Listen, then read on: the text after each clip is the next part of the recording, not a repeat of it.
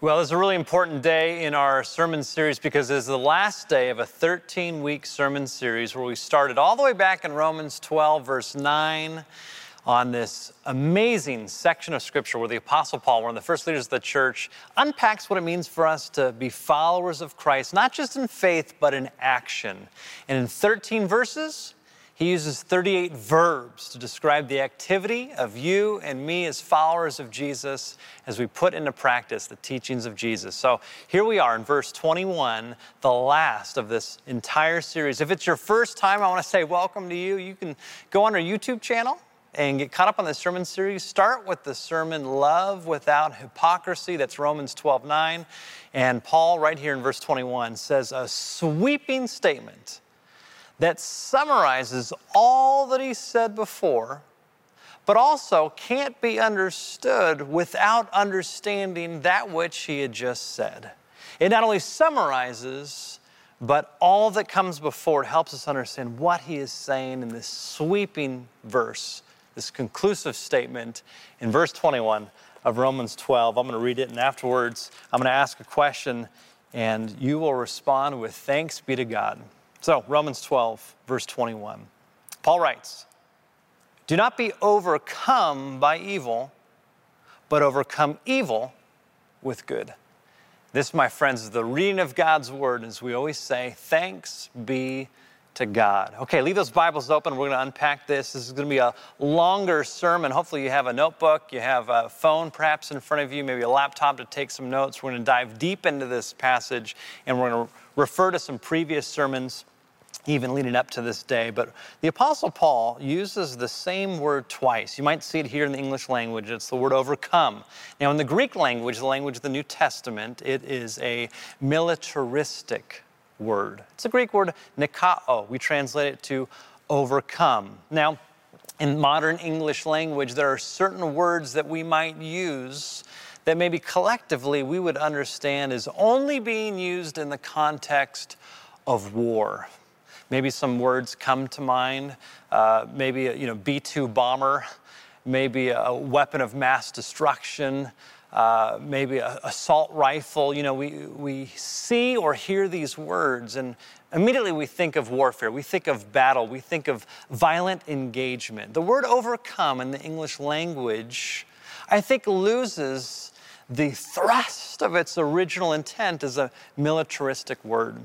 You know, we talk about uh, overcoming our fears of sharks. That's one that I have as a surfer here in Los Angeles. Uh, overcoming our fears of, of, heights. I've got that problem as well. And uh, maybe we need to, you know, overcome, uh, you know, biting our nails. Maybe overcoming other bad habits. We we've kind of changed this meaning from its original meaning, and it's essential for us to understand what Paul is actually saying because it changes how we live as followers of Jesus Christ. And so when Paul uses this word, nikao, to overcome, this militaristic word, to not be defeated or overcome by evil, but rather overcome evil with good, he's saying we are in the middle of a war.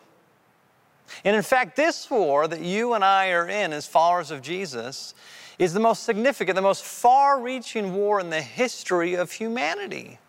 It's a cosmic war. It's a war that is bigger than the sum total of all the wars that have been waged by every nation, every empire, every coalition, every alliance, because this isn't a physical war, this is a spiritual war. And you, my friend, whether you realize it or not, whether you've put your faith and trust in Jesus or not, you are in the middle of the greatest, most real, most significant war.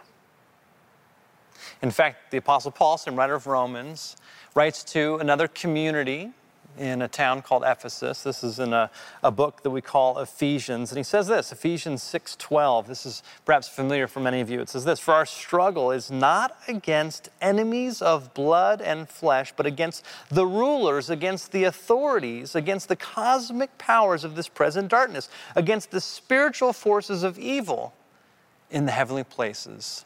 Paul is saying that we are fighting not against people, but against something else. We'll get to that in a moment. But before I do so, we've got to understand that there is, and always has been, a misunderstanding, a misdefinition of what we are fighting against, of what evil truly is. And if we ever succumb to believing that what we are fighting against is other people. In actual fact, in that moment, we become not part of the winning side, we become not part of God's side, we become part of the losing side, we become part of God's enemy's side. And it is very tempting for us to, to close this up,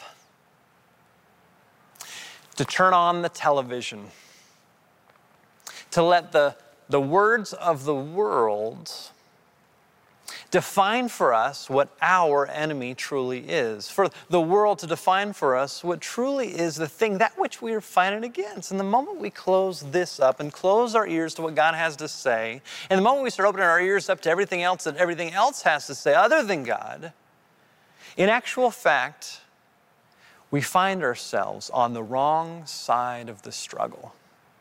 And perhaps we don't even know it.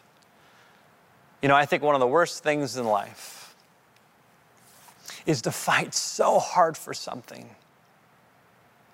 only to realize later on that you were fighting for the wrong thing.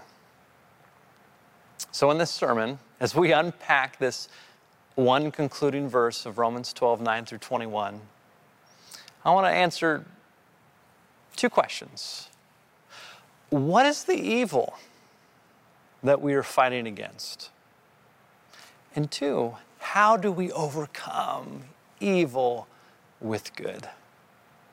Well, so much of Scripture defines that evil, defines that which we are fighting against. Here's just one verse that the Apostle Paul begins to unpack that section. It's uh, Ephesians 2, 1 through 3. Maybe you have those Bibles. Maybe you want to flip there right now. Ephesians 2, 1 through 3. Some of you use a phone. You have a, a Bible app, maybe the YouVersion app. Maybe you've got an iPad or a laptop app. Would love for you to follow along. This is Ephesians 2, 1 through 3. Paul writes this. He's speaking to Christians, and he's talking about their former life before they put their faith and trust in Jesus, which, by the way, by definition, is every single person when they are born. By definition, we are born into this world broken and sinful and aiming for the wrong thing, Scripture says. And there can be a place where we, by choice, put our faith and trust in Jesus as our Lord and Savior. We'll talk about that towards the end of the service. But Paul is speaking to people who they've already made that decision. And he's saying to them, there was something that was true about you, which is also true about me before I put my faith and trust in Jesus Christ. And he says this Ephesians 2 1 through 3. He says, Did you know you were dead? You were dead. I mean, though you were physically alive, spiritually, you were dead in your trespasses and sins. Why?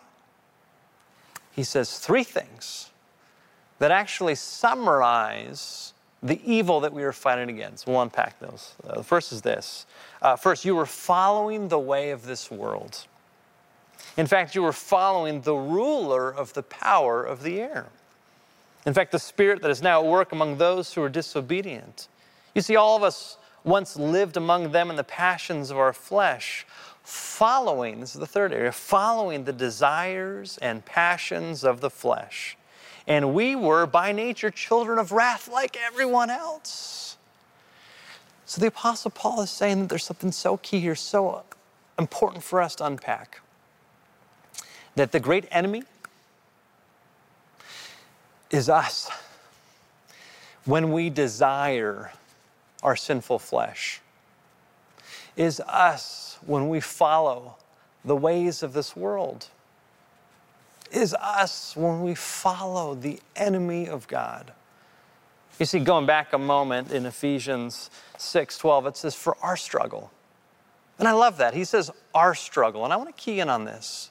Paul's speaking to Christians, he's speaking to me and to you and everybody who's listening right now as a follower of Jesus. This is what our struggle is.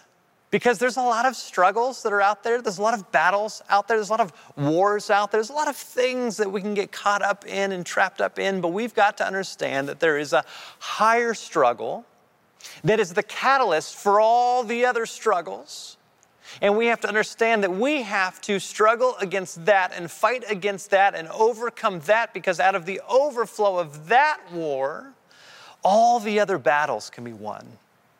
But when we aim for the lesser battles, the lesser wars, the lesser skirmishes, we aren't struggling with the right thing. Again, Paul says, our struggle. Brothers and sisters in Christ, let's not forget what the real struggle is.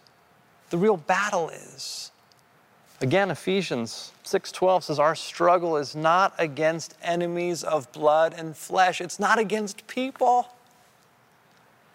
It's not against those people. Whoever those people might be for you. Okay, here's a little litmus test for you. If I was to ask you the question, uh, uh, what is the biggest problem in the world right now? If a person comes to mind, if a, uh, a movement comes to mind, if a political party comes to mind, if an organization comes to mind, if a religion comes to mind, uh, if a particular nation comes to mind, Paul's saying, you're fighting the wrong battle. That's not our struggle as followers of Christ. Our struggle, 612, is not against enemies of blood and flesh. It's not against a person, a political party, a movement, a nation, a religion. No, it is against something so much greater, so much more profound, so much more evil. Against the rulers, against the authorities, against the cosmic powers of this present darkness, against the spiritual forces of evil in the heavenly places. This is a spiritual war. And the evil that we are fighting against is the desires and the passions of the flesh, the way of the world, and the enemy of God. I want to unpack these three things, and I want to, I want to dive down deep. And actually, I'm going to uh, read some quotes from people. None of them were alive 100 years ago. To remind us that this struggle that we're in as followers of Jesus, the evil that we are actually called to fight against, isn't something new. And we can get so wrapped up in this present moment, whatever that looks like for you and for me. And there are real problems and there are real struggles. But that is the fruit of a bigger struggle, a bigger problem. And Paul says it starts with this we follow the desires and the passions of our flesh. What does that mean? You see, this is when our wants and our desires become more important than God's wants and God's desires for our life. This arises when we, we, you know, in our mind, in our hearts, in our beliefs, when we ascend to the throne of our lives and we take the rightful place of that which only God, the Son, Jesus Christ, can sit. When we make ourselves the Lord of our life, the Savior of our life, the judge, the jury, the executioner, for everybody else. You see, in those moments, we become the center of our universe. And we begin to have what Augustine called disordered love. You know, I love this imagery that he uses. Again, this, this great leader in the fourth century. He wrote this, very significant. He says, Living a just and holy life requires one to be capable of an objective and impartial evaluation of things. You see, to love things, that is to say, in the right order, so that you do not love what is not to be loved or fail to love what is to be loved, or have a greater love for what should be loved less, or an equal love for things that should be loved less or more, or a lesser or greater love for things that should be loved equally. In fact, Augustine goes on to say that, that idolatry is disordered love. That when we begin to desire things out of order, whether that's a thing or an experience or a reputation or a person, out of order from ultimately God in the fullness of only that which God can provide, it is a form of idolatry. And that's just one of the areas. In a long list of 15 different things, the Apostle Paul says are tangible things that describe what desires of the flesh look like. You see, this is the evil that we are fighting against. Listen to this list. This is Galatians 5 19 through 21. Paul writes, Now the works of the flesh, it's not saying the body's bad, but this is when we desire things out of order.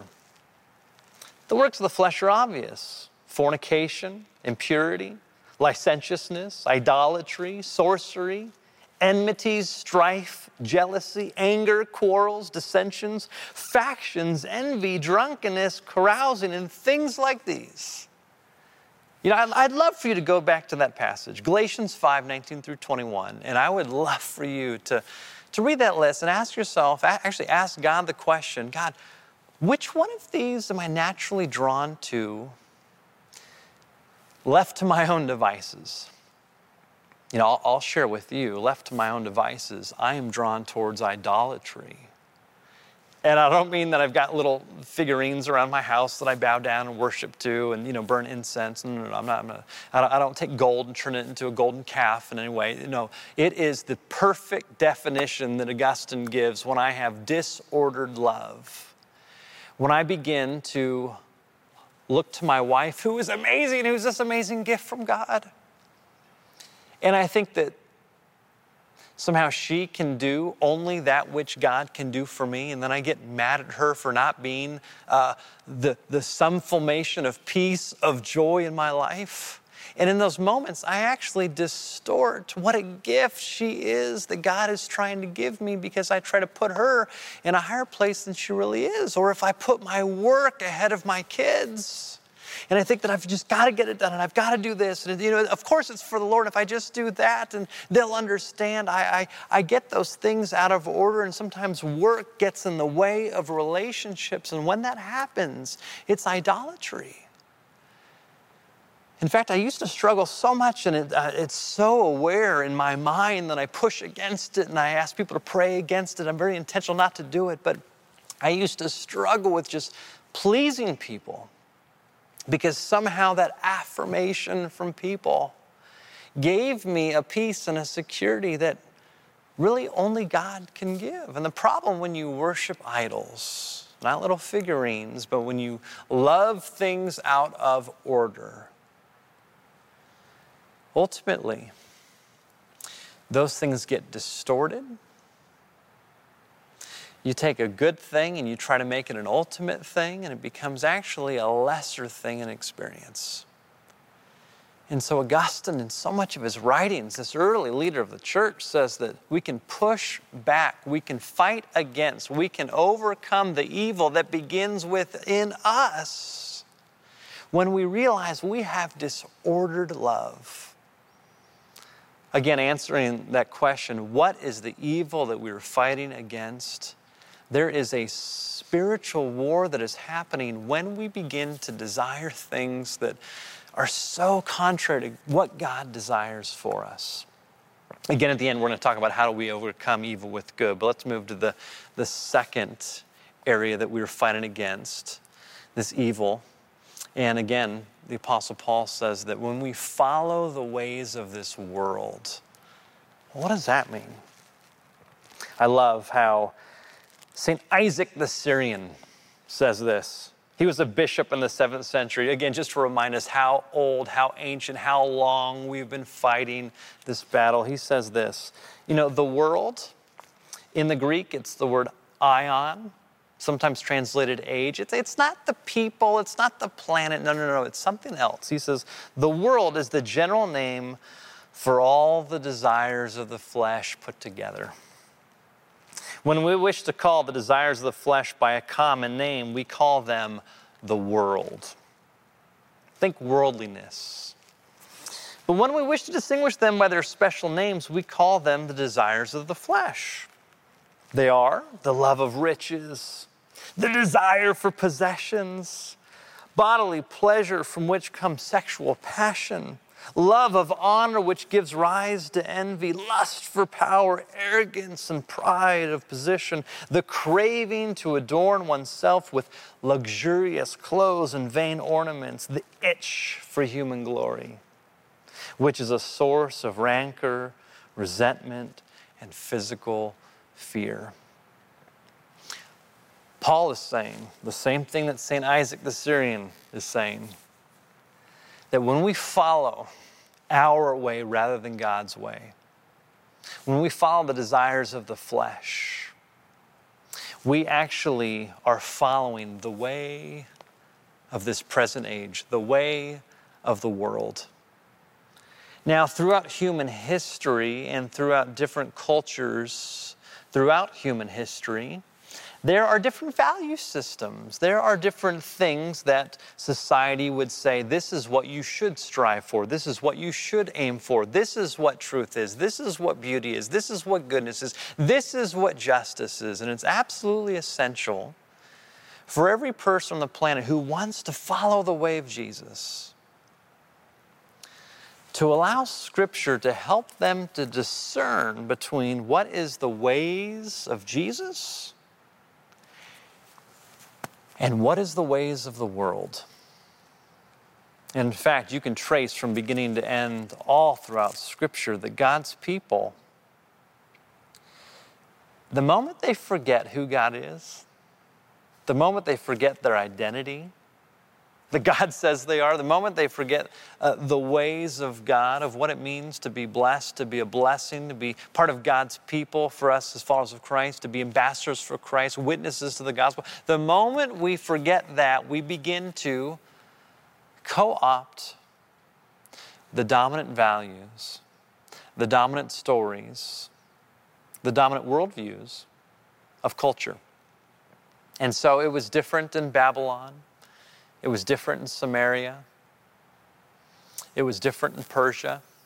It's different in Rome, different in Corinth, different in Ephesus, different in all these places. And it's, it's, it's very different in the Western world than it is from the Eastern world or in the Southern Hemisphere. But I believe the dominant way of the world right now, 21st century, Western world, is the way of consumerism. And it has pervaded so much of our existence that now you and, and me, we're most frequently described as consumers. And we talk about consumer habits, and we talk about consumer confidence, and we talk about consumer trends. And it spills into every industry in existence, sadly, including the church. And there's this very dangerous thing that can happen.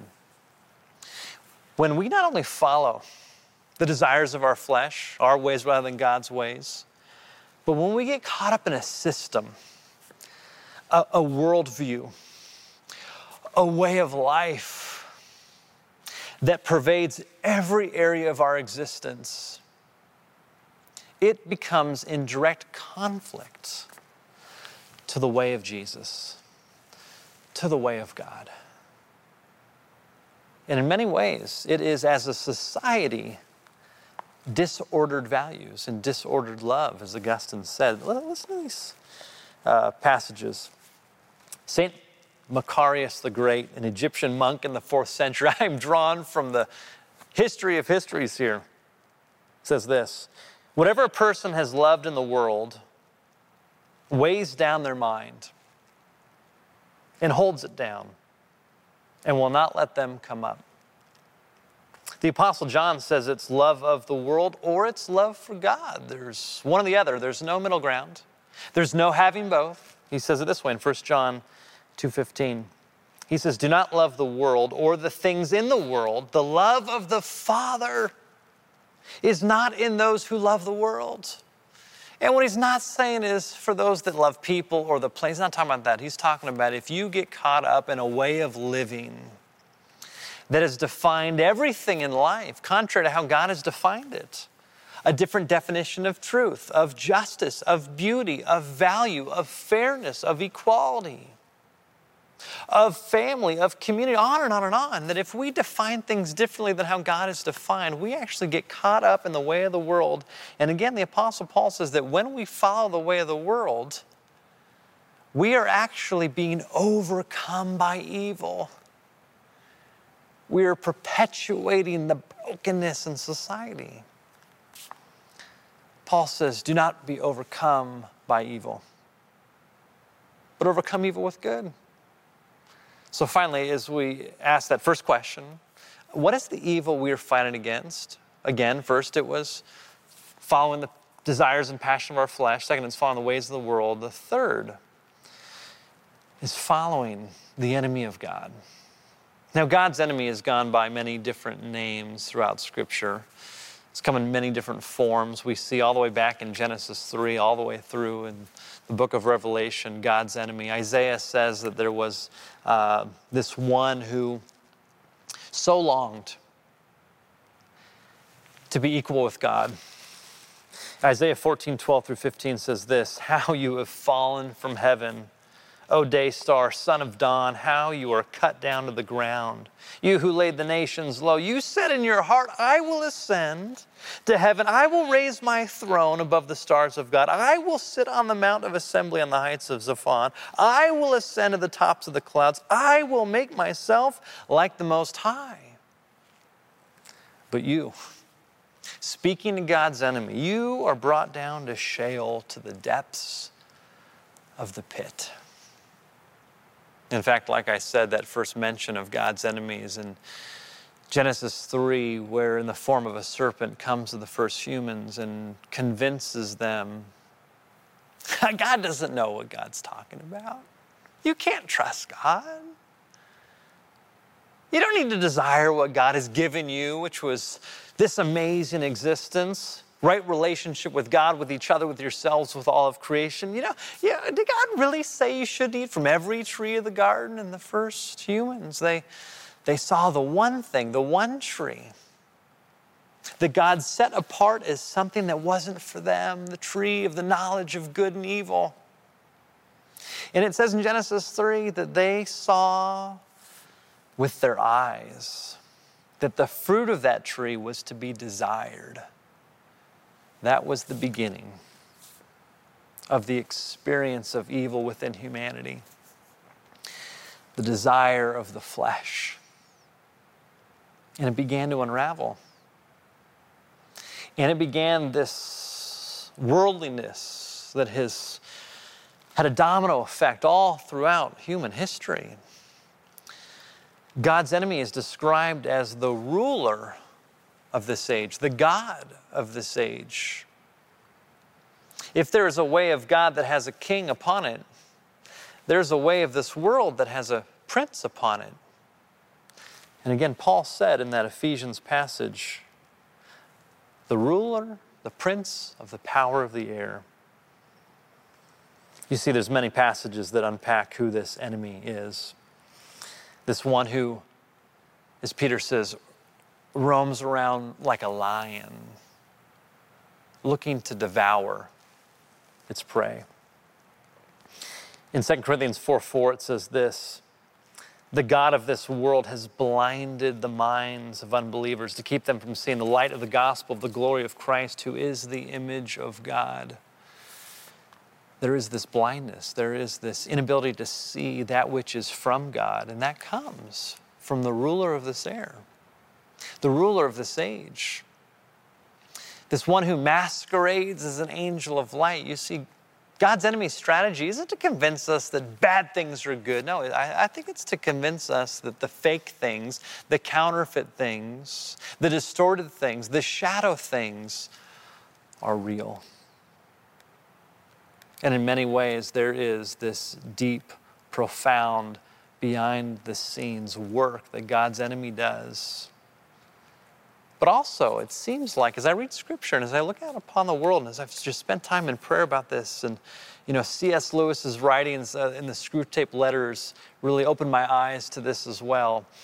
I think that we, when we fall into following the desires of our flesh and following the ways of this world, God's enemy doesn't have to do that much other than sit back and just delight and say, I don't have much more to do.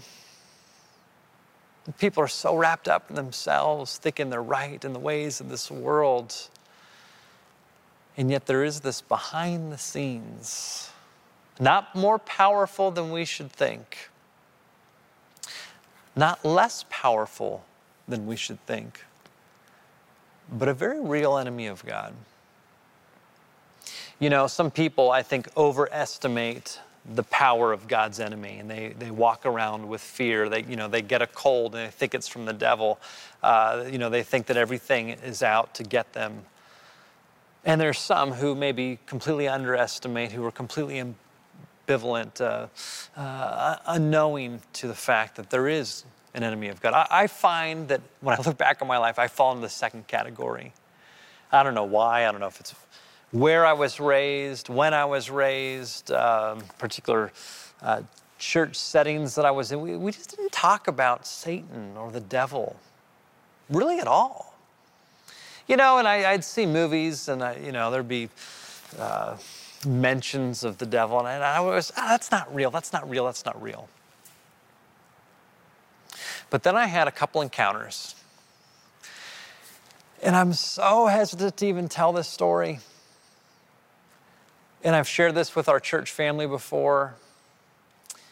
You know, and I, and I pray that you would hear this with the intent that I have behind my heart, just to give you what I believe is a biblical definition, a right context for the reality of God's enemy, but at the same time, the weakness of God's enemy. So, gosh, about 10 years ago, I was uh, in Uganda. It was the second time I had been there, and I was there leading a trip with a group of high school students. A group of adults were there for two weeks. Amazing experience.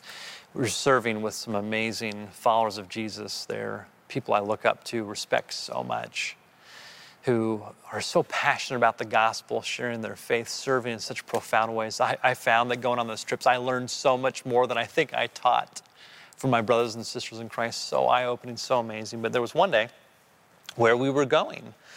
Through this, this village, now this village happened to be, we found it in advance, this centerpiece, the, the hotspot, the hub of witchcraft in Eastern Africa. People would literally, they would pilgrimage to this spot, to this place, and they would visit a witch doctor who was renowned, who had been there for decades and there was this heaviness, I don't know how to describe it, there was just this heaviness as we walked through this village. And, and when I say village, if you've ever been to uh, a slum in parts of the world where maybe village is, is not the right word to use, I mean, this, this was, it was heartbreaking to see in a physical sense how these people were living all people made in the image of God, whom God loves so much. And the complications of poverty are, for another day, but they were living there. And as we were going door to door to share the gospel, to share our faith through translators, we were going, we had been asked by a church to go with them to do this. We had trained high school students to share their faith. And so as we went from one house to another, and by house, I mean lean to, a structure of garbage that people were living in. And I remember as we were going from one spot to another to share the gospel, there was a woman who came down off this hill and and I don't know how to describe it other than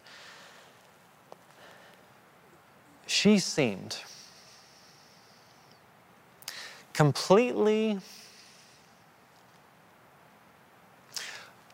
overwhelmed with grief, completely overwhelmed with affliction, uh, completely overwhelmed with something that was so much more than physical. something so much more than was economical, something so much more than psychological. It, it was this spiritual oppression. And she had a, a, a crucifix, you know, a, a, cross with, with Jesus on it, wearing this. And so at first I'm thinking, what, what is, is, is she a believer or not? And she, and she introduced herself as Mother Teresa. And, and, she was saying some things, and, we, and it became this whole commotion. And then she started walking with us to the next spot.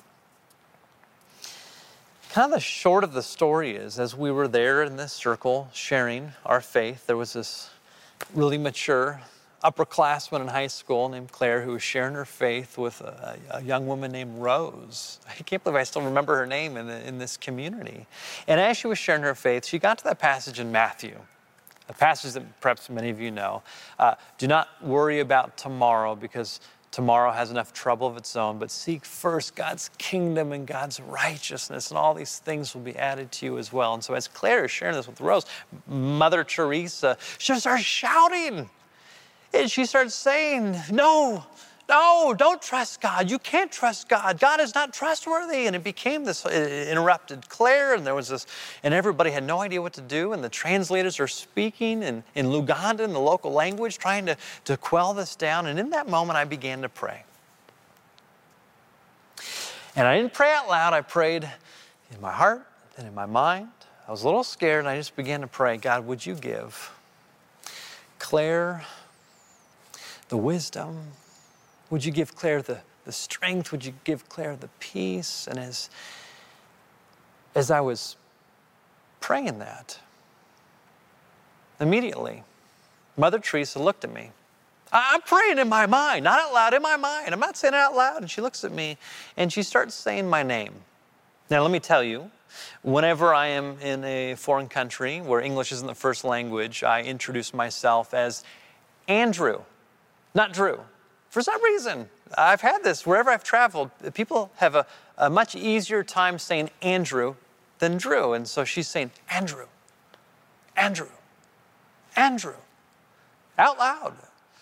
And I'm praying quietly. And the louder she gets, the louder in my mind, and the more fervent in prayer I get. And she gets louder and louder, yelling, Andrew, I mean, so loud. I'm thinking, how on earth is Claire still sharing her faith? And I'm just praying, I'm praying, I'm praying, I'm praying. And it gets so loud that she is just shouting, Andrew, Andrew. And forgive me, and this is where, you know, I'm hesitant to tell this story, but I'm going to be honest with you. I prayed, and I'm not proud of this prayer, but I prayed in my heart and my mind. I said, God, would you shut her the hell up?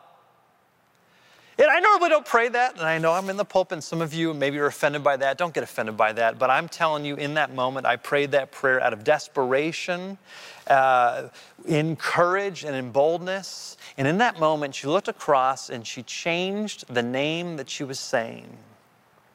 And she looked across, and when she spoke this name, it was as if all the sky that was blue and technicolor above me went black and white.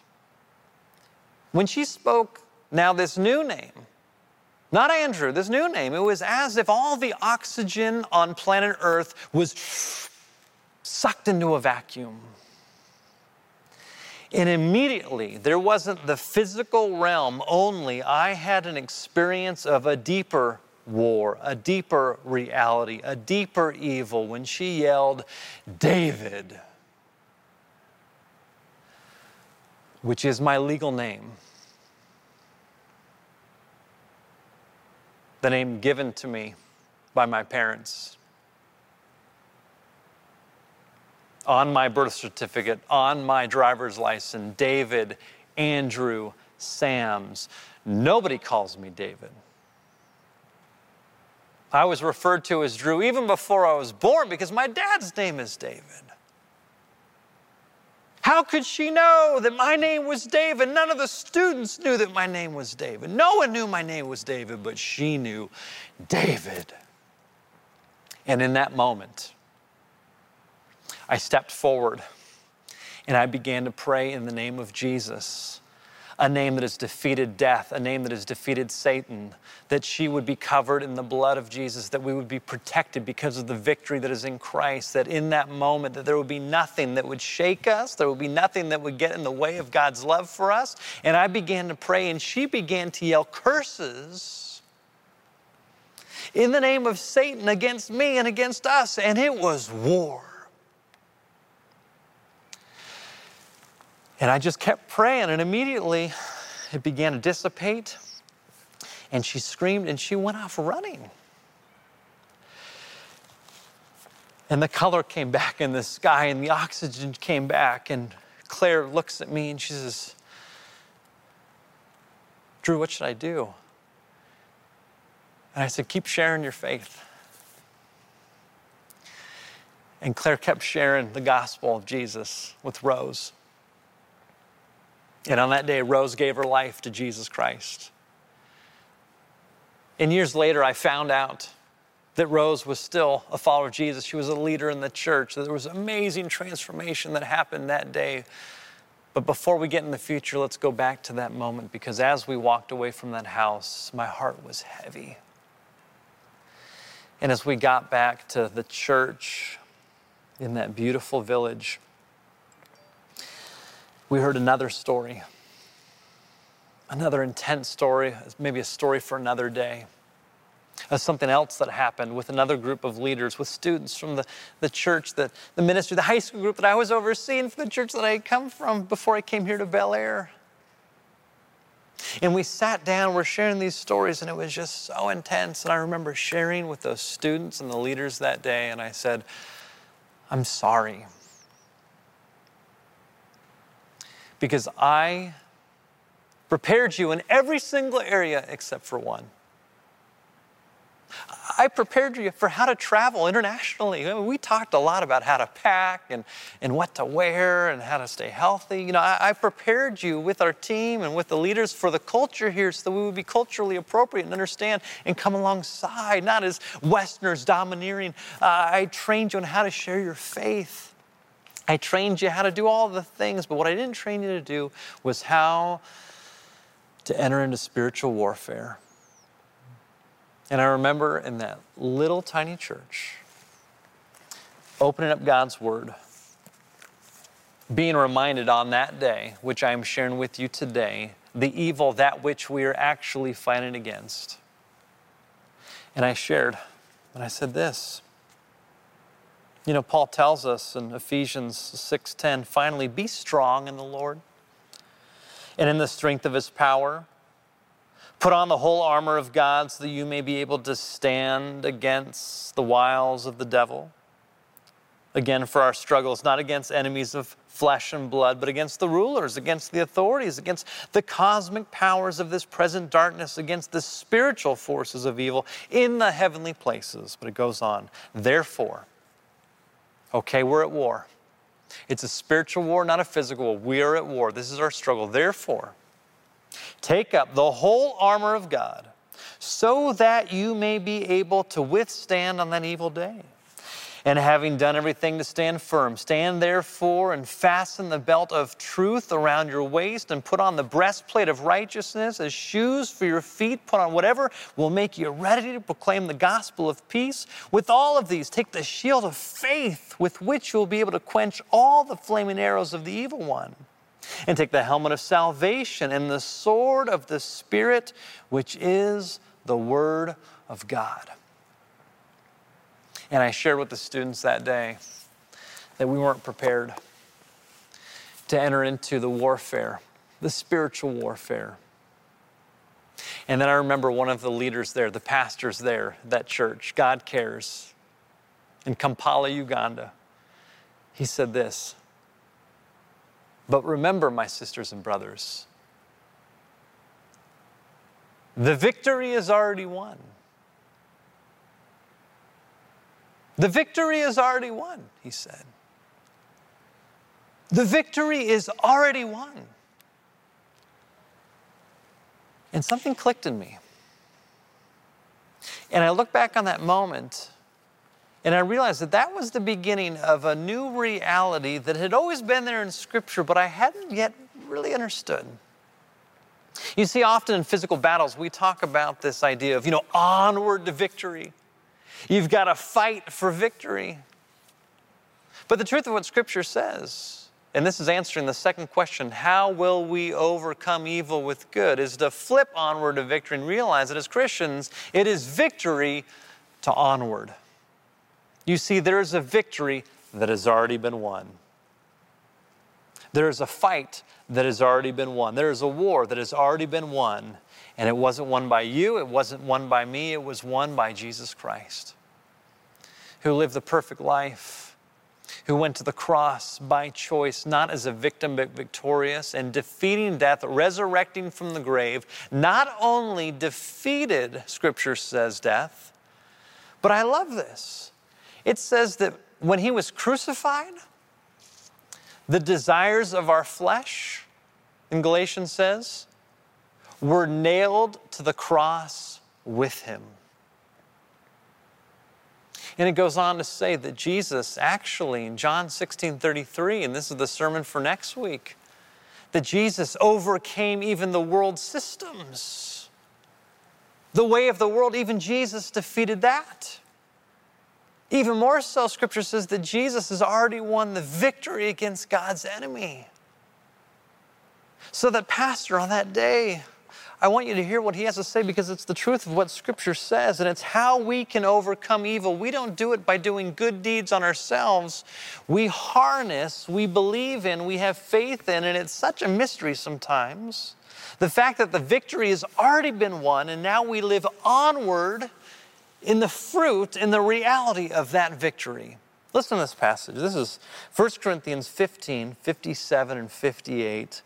But thanks be to God who gives us the victory through our Lord Jesus Christ. Therefore, therefore, after the victory that we have in Christ, who has defeated death, who has crucified our sinful desires in the flesh, who has defeated even and overcome this worldly systems, who has defeated even the devil. Therefore, my beloved, be steadfast, immovable, always excelling in the work of the Lord, because you know that in the Lord your labor, the work you do, the spiritual warfare you do, is not in vain. In fact, Galatians 5:26 says this, those who belong to Christ Jesus have crucified the flesh with its passions and desires. You see, when you put your faith and trust in Jesus Christ, the disordered love is buried with Jesus after it's been crucified with him. And in the same way, Jesus was buried and was risen from the grave, you too and I too are now raised to new life. We have a new identity in Christ. We have a new purpose for life. And I love how in Psalm 37 4 it says this that now if we delight ourselves in the Lord, then God will give us the desires of our flesh and the desires of our heart. And I used to think a long time ago, oh, if I just delight in God, He'll give me what I want. No, no, no, no. You see, when you begin to delight in the Lord, when you begin to immerse your life in God's Word, when you begin to put into practice the way of Jesus, when you spend time in prayer, when you spend time singing worship and praise to God, when you spend time in Christ centered community, when you delight yourself in the Lord, your desires change.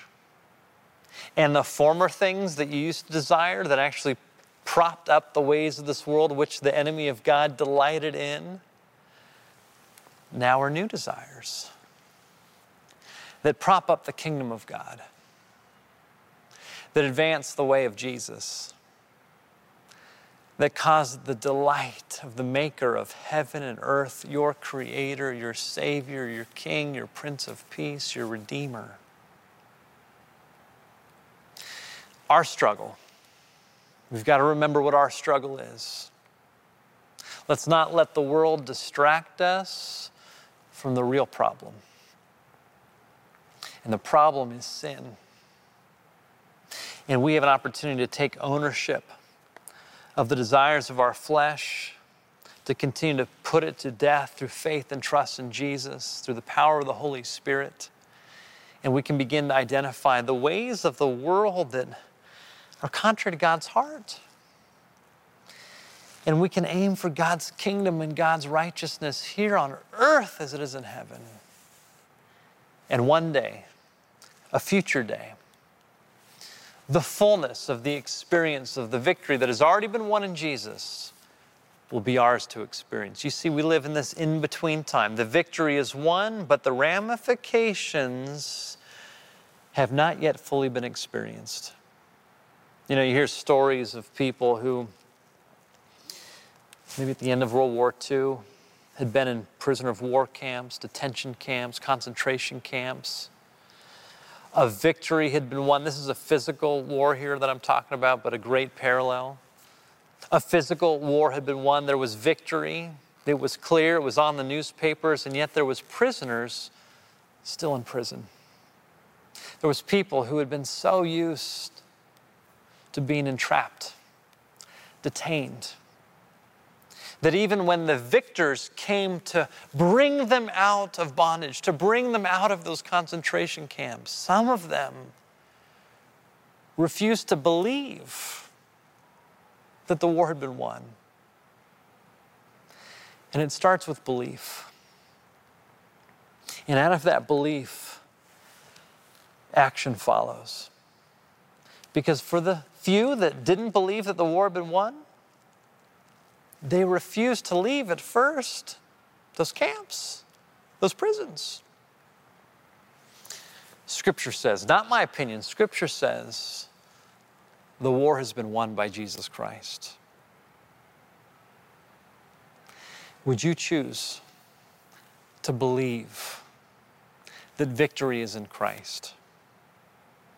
And out of the overflow of that victory, that you can step into that belief and now have your life live and walk not by your selfish desires, but by the fruit of the Spirit. We'll talk about that next week. But in the meantime, let's be reminded we war not against enemies of flesh and blood, but something so much greater spiritually within, in our society ultimately God's enemy. Let's overcome evil with good through faith and trust in Jesus. Let's pray. Jesus, I thank you that you have defeated death, that you are a great victor. And Jesus, I thank you, as it says in 1 Corinthians, that you lead us as your followers in triumphal procession, present tense. So may we move out into this world, God, triumphant not with an arrogance that comes from us winning, but through a humble courage that comes from the fact that you have defeated the brokenness in us. And at the same time, you have lifted us up and invited us to be part of your kingdom come here on earth as it is in heaven. May we be ambassadors for peace, Jesus. May we follow you, Jesus, the way, the truth, and the life. It's in your name we pray, and we say together, Amen.